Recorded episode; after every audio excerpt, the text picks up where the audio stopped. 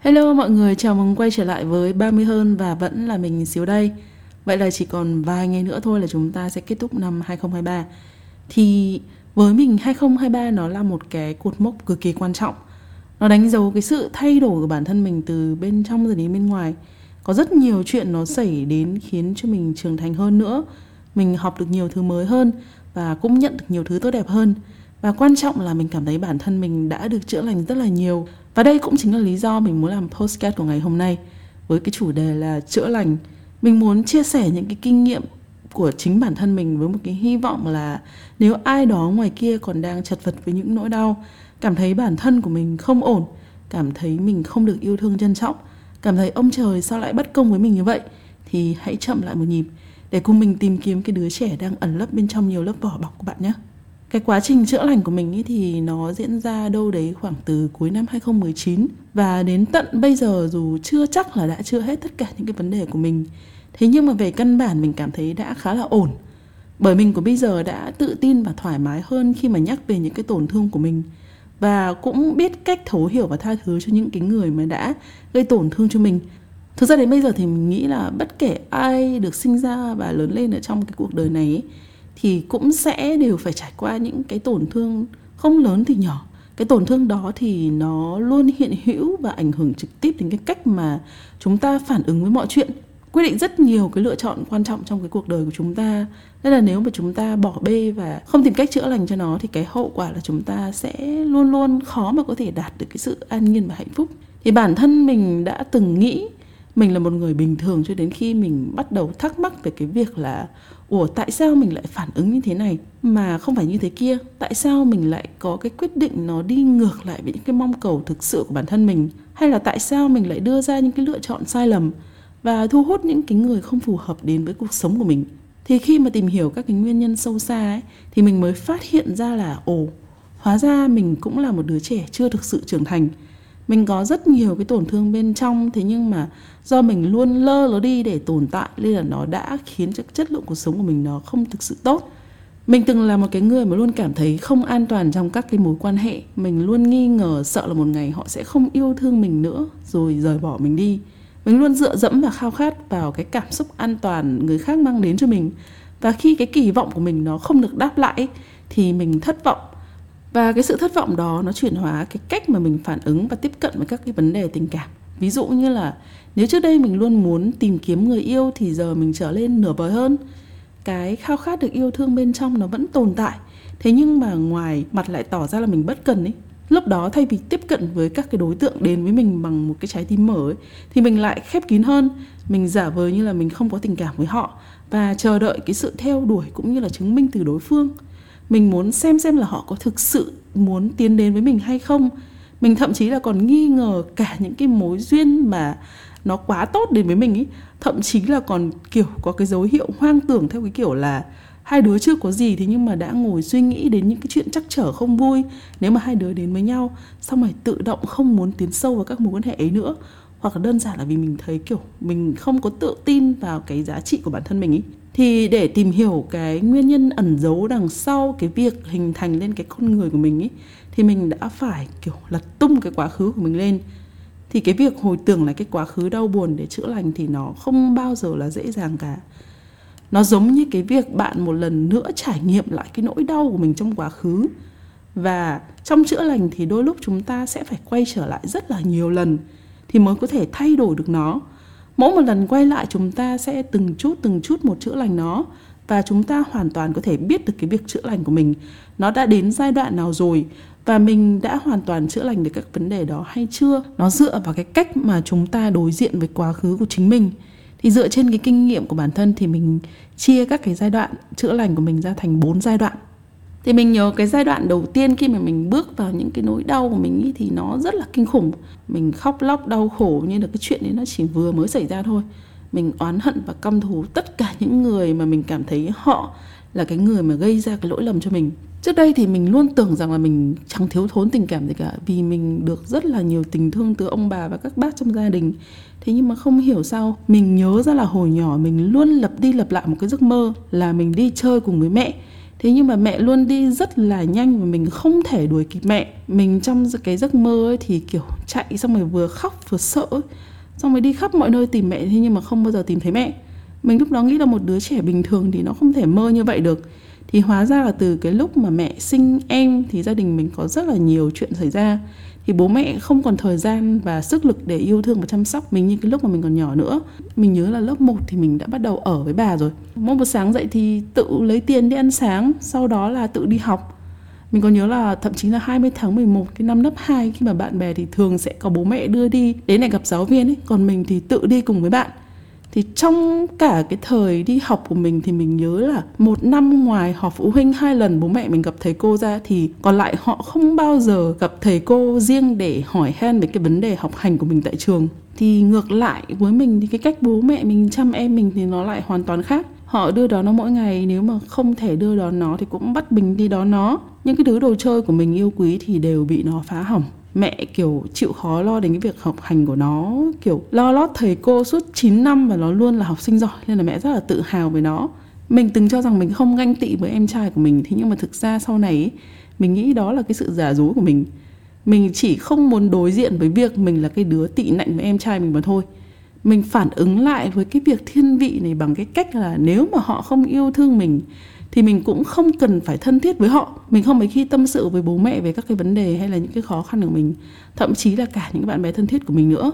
Vì mình nghĩ là cả bố mẹ mình không hiểu mình, không thể giải quyết các cái vấn đề của mình, thì bạn bè cũng sẽ vậy. Thì đây là cái cách mà mình phản ứng với những cái tổn thương của mình. Và chính vì cái điều này nó khiến cho mình càng ngày càng xa cách với cả bố mẹ. Thì mình nhận ra là dù ông bà, các bác hay là người ngoài có yêu thương và tin tưởng mình như thế nào, thế nhưng mà nếu mà mình không cảm nhận được cái sự yêu thương và chăm sóc từ bố mẹ thì mình vẫn là một cái đứa trẻ thiếu tình thương. Dù mình có trở thành một cái đứa lạnh lùng bất cần như thế nào thì bên trong mình vẫn là một cái đứa đang ngày ngày khao khát được yêu thương. Thì khi mà ở trong cái giai đoạn nạn nhân này ấy, phải một lần đối diện lại với nhiều nỗi đau trong quá khứ liền một lúc một cách liên tục thì mọi thứ nó sẽ rất dễ bùng nổ tất cả những cái gì nó được chất chứa, giữ kín sâu trong cái tâm hồn nó được lôi ra bên ngoài. Và lúc đó mình mới ý thức được cái việc là mình đã từng ghét bố mẹ mình nhiều như thế nào. Và cái phản ứng của mình lúc đó là chỉ trực chờ có cơ hội là mình sẽ nhả độc của mình vào họ. Mình muốn họ phải tổn thương bằng cái lời nói của mình để họ có thể cảm nhận được tất cả những cái tổn thương mà họ đã gây ra cho mình. Mình oán hận vì họ mà cuộc đời của mình đã không được suôn sẻ và hạnh phúc như vậy bạn có thể cảm thấy cái phản ứng này khá là tồi tệ thế nhưng mà với mình ý, nó là một cái phản ứng cần phải có để bạn học được cái cách bộc lộ suy nghĩ của mình với những người khác. Mình nhận ra được một cái điều là đôi lúc những cái đứa mà kiểu tổn thương theo cái kiểu biết điều ấy là cứ im im chịu đựng thì thường không phải là chấp nhận nhắm mắt cho qua mọi chuyện đâu mà chỉ là đang âm thầm hy vọng một ngày người kia sẽ nhận ra được cái tổn thương mà họ đã gây ra cho mình và chờ đợi họ thay đổi thì cái bài học xương máu của mình đó là người khác sẽ rất khó nhìn ra được những cái tổn thương mà họ đã gây ra cho bạn. Nếu mà họ không nhận thức được hay là ý thức được cái việc họ đang làm nếu bạn cứ im im ý, thì họ sẽ cho là họ đang làm đúng và bạn chẳng làm sao cả. Mình nhớ cái lúc mà mình nói hết tất cả những cái tổn thương của mình đã phải chịu đựng trong suốt cái quãng thời gian qua ấy thì bố mẹ mình khá là sốc. Họ không tưởng tượng được là mình lại có những cái suy nghĩ như thế. Với họ mọi thứ nó đều đang rất là bình thường. Và có những cái thứ mà họ còn cho rằng mình đang phản ứng khá là thái quá ấy. Cái việc mà bộc lộ và phản kháng và cãi cọ như thế này ấy, nó diễn ra liên tục và mình nhớ là trong cái giai đoạn đó gia đình mình cũng kiểu rơi vào cái trạng thái khá là căng thẳng ấy. Thì tất nhiên thì nó không phải là chỉ có mỗi cái chuyện này mà nó có rất nhiều các cái vấn đề khác trong cái mối quan hệ gia đình của mình. Nó vì thế mà nó được bộc phát để giải quyết cùng một lúc ấy thế nhưng mà mình nhớ là cái giai đoạn đó nó gần như là gia đình mình không có tiếng nói chung luôn. Mình nhận ra là ai cũng chỉ muốn cố gắng đổi cái tư duy của người khác theo cái ý của mình thôi. Ai cũng chứng minh cái việc mình làm là đang tốt cho người kia, chứ không phải là đang gây tổn thương cho họ. Thì lúc mình nhìn ra được cái vấn đề này thì mình thấy rằng dù mình có cố nói thêm thì mọi chuyện cũng không đi đến đâu cả. Mình ngưng cái việc kể lể và giải thích về những cái vấn đề của mình thế nhưng mà vì mọi thứ nó đã được nói ra nên là mình cảm thấy là mình cũng được sống thật với cảm xúc của mình hơn ấy. Thứ mà mình thấy không thích thì có nghĩa là mình sẽ không thích. Ngay cả cái việc mà mình không có sự gắn kết về mặt cảm xúc với bố mẹ thì mình cũng thể hiện đúng.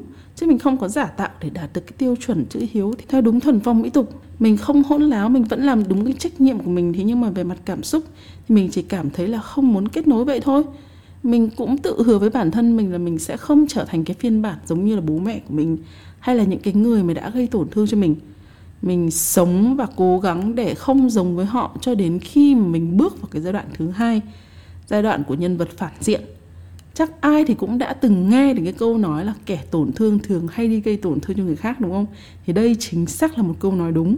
Lúc mà mình đang nghĩ rằng mình là nạn nhân ấy, là nhân vật chính tốt bụng là một cái phiên bản khác với những cái người mà đã gây tổn thương cho mình ấy thì một ngày mình thắc mắc là, ủa, tại sao? Nếu mà mình không bao giờ làm gì gây tổn hại cho người khác, mình yêu thương họ vô điều kiện, thì tại sao họ lại không cảm nhận được cái điều đấy? Hoặc là họ luôn muốn từ chối và cảm thấy ngột ngạt với cái thứ tình cảm mà mình đã cho đi?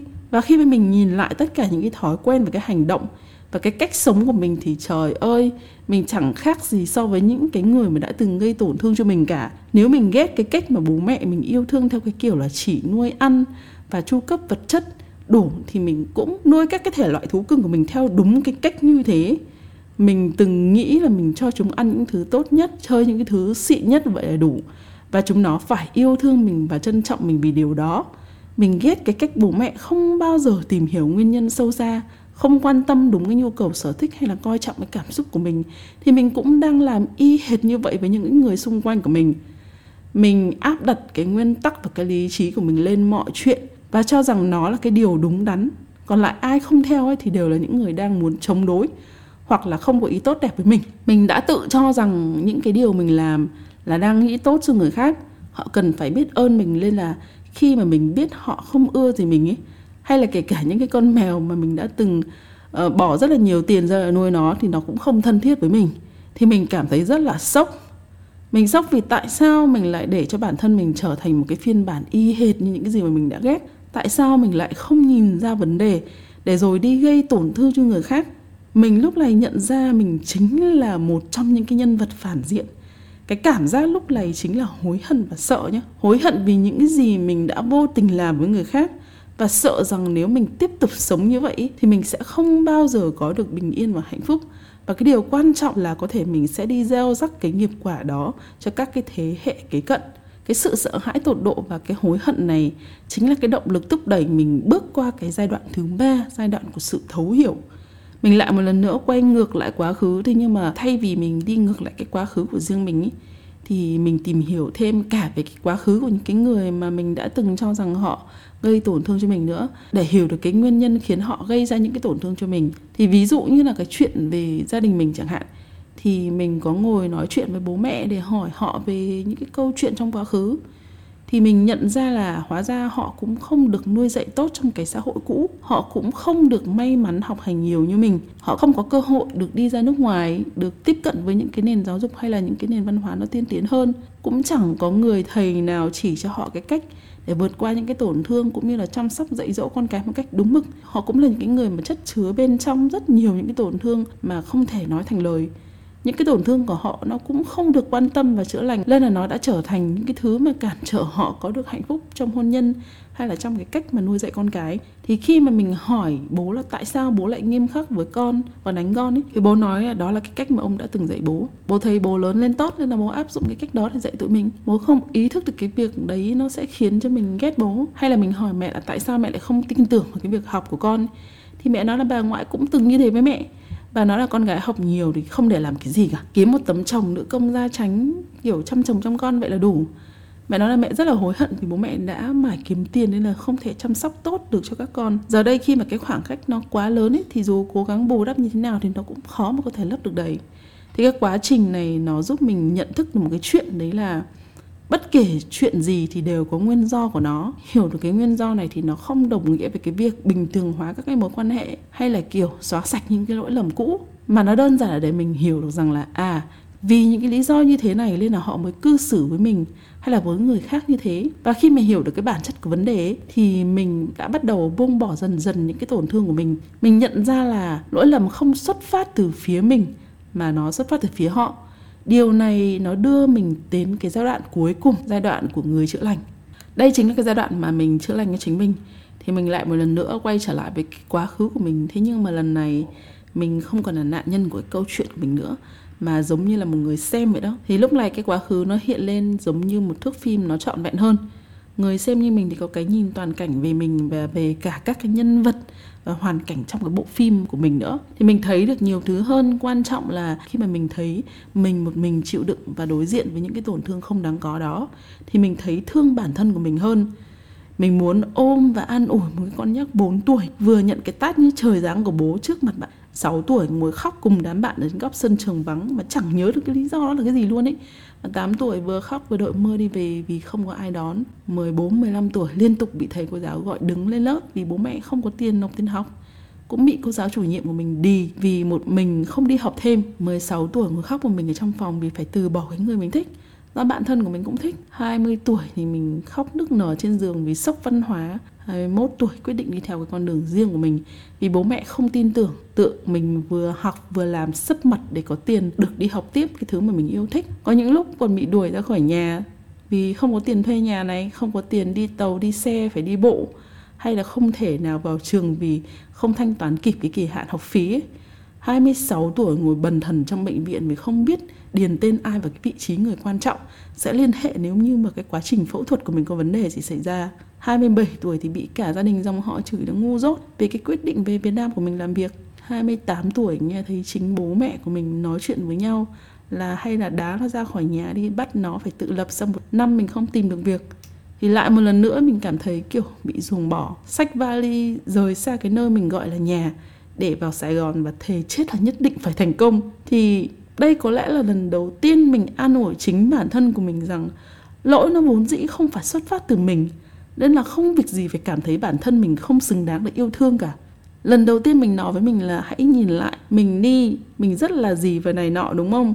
Nhiều cái khó khăn thử thách như vậy thì nhưng mà mình vẫn đứng lên được, cũng không vì túng quẫn mà tiêu cực hay là sa ngã vào các cái tệ nạn. Mọi thành tựu mình có được của ngày hôm nay là tự mình làm lên nếu mà những cái thứ đau thương kia nó không xảy ra thì có phải là mình sẽ không phải là mình của ngày hôm nay không? Không mạnh mẽ và tự tin đến như vậy. Và quan trọng hơn là hãy nhìn kỹ lại một chút đi, liệu có phải là những cái người thân, những người quen của mình họ không yêu thương mình thật hay không? Hay là do mình muốn kiểm soát mọi thứ theo ý của mình, chỉ muốn nhìn những cái thứ mà mình muốn nhìn và cảm nhận những cái thứ mà mình muốn cảm nhận? Thì mình ở lúc này giống như kiểu mình nắm tay cái đứa trẻ bên trong của mình dẫn nó đi và, và giải thích cho nó từng thứ một để nó nhìn và hiểu rõ hơn về mọi chuyện đã xảy ra. Và cũng từ đây mình bắt đầu tự hào về chính bản thân của mình và thấy yêu quý và trân trọng chính mình hơn. Mình cũng vì thế mà hiểu rõ được những cái thứ mà mình xứng đáng được nhận hơn. Với những cái người mà đã vô tình gây tổn thương cho mình ấy thì mình hiểu và thông cảm hơn với cái lý do là tại sao họ lại làm như vậy với mình. Mình sẽ tha thứ và tiếp tục cái mối quan hệ với họ nếu mình thấy họ cũng nhìn ra được vấn đề của họ và thay đổi, còn nếu mà họ vẫn cố chấp như cũ thì mình đơn giản là bỏ họ, tránh không để bản thân mình trở thành một phần trong cái dây nghiệp quả của họ. Thì khi mà trải qua một cái khoảng thời gian chữa lành ấy, thì mình nhận thấy là cái việc chữa lành nó là một cái việc mà chúng ta lên làm. Vì dù chúng ta có giỏi chôn vùi tổn thương và đau khổ của mình tới đâu ấy, thì nó vẫn là những cái vấn đề luôn tồn tại và chưa được giải quyết đó chính là lý do tại sao mà khi mà không cẩn thận ấy, những cái dồn nén đó nó sẽ bộc phát ra ngoài và khiến chúng ta trở thành người đi gieo rắc tổn thương cho người khác. Càng nhiều thứ bị dồn nén thì cái áp suất của nó sẽ càng lớn và nó tỷ lệ thuận với những cái lời lẽ độc ác hay là những cái hành vi ích kỷ mà chúng ta trao tặng cho những người xung quanh. Có rất nhiều người không muốn đối diện để giải quyết các cái vấn đề của bản thân mình. Thường là vì họ sợ phải đối diện với quá khứ, sợ mình không kiềm chế được nóng giận mà cắn lại cái người kia hoặc đơn giản họ không muốn chấp nhận cái phiên bản phản diện của mình. Sợ người khác đánh giá mình, không hiểu được cho cái nỗi khổ của mình, vân vân là mày mày. Thì bản thân mình cũng từng như thế. Thế nhưng rồi mình nhận ra là những cái người xung quanh của mình ấy họ cũng đang chật vật với những cái vấn đề của riêng họ. Họ cũng bận rộn với những cái tổn thương và đau khổ của chính họ. Nên là cũng giống như mình, họ không có thời gian để hiểu và thấu cảm cho người khác. Nên là đôi lúc sẽ luôn có những cái người không thể thông cảm cho cái tổn thương của chúng ta. Nó bao gồm cả những người thân trong gia đình của mình nữa. Họ có thể thấy, ôi, cái chuyện bé tí tẹo như thế này mà cũng đau lòng. Nhưng đó là chuyện của họ nha. Vấn đề của chúng ta là chỉ cần hiểu mình, thấy buồn, thấy đau khổ thì có nghĩa nó chính là như thế người khác không công nhận thì không có nghĩa là chúng ta phải chấp nhận rằng không có gì. Chúng ta không cần phải dựa vào sự đồng cảm hay là công nhận từ người khác để cảm thấy bản thân mình được an ủi, mà lên tự chính mình an ủi và chữa lành cho chính mình. Khi mà chúng ta có thể tự lấp đầy tình yêu thương cho bản thân mình ấy, thì chúng ta sẽ không bao giờ còn cảm thấy thiếu tốn hay là phụ thuộc vào ai nữa. Và khi mà chúng ta lấp đầy được tình yêu cho chính mình rồi chúng ta sẽ tự tin cho đi tình yêu vô điều kiện một cách đúng đắn và chân thành hơn khi mà chữa lành thì chúng ta cũng sẽ nhận ra rằng ấy, tổn thương đau khổ nó đến là để mang cho chúng ta những cái bài học, khiến chúng ta trưởng thành hơn và có cái nhìn đa chiều hơn. Và quan trọng nhất là hiểu được cái giá trị của hạnh phúc và bình an thực sự là gì.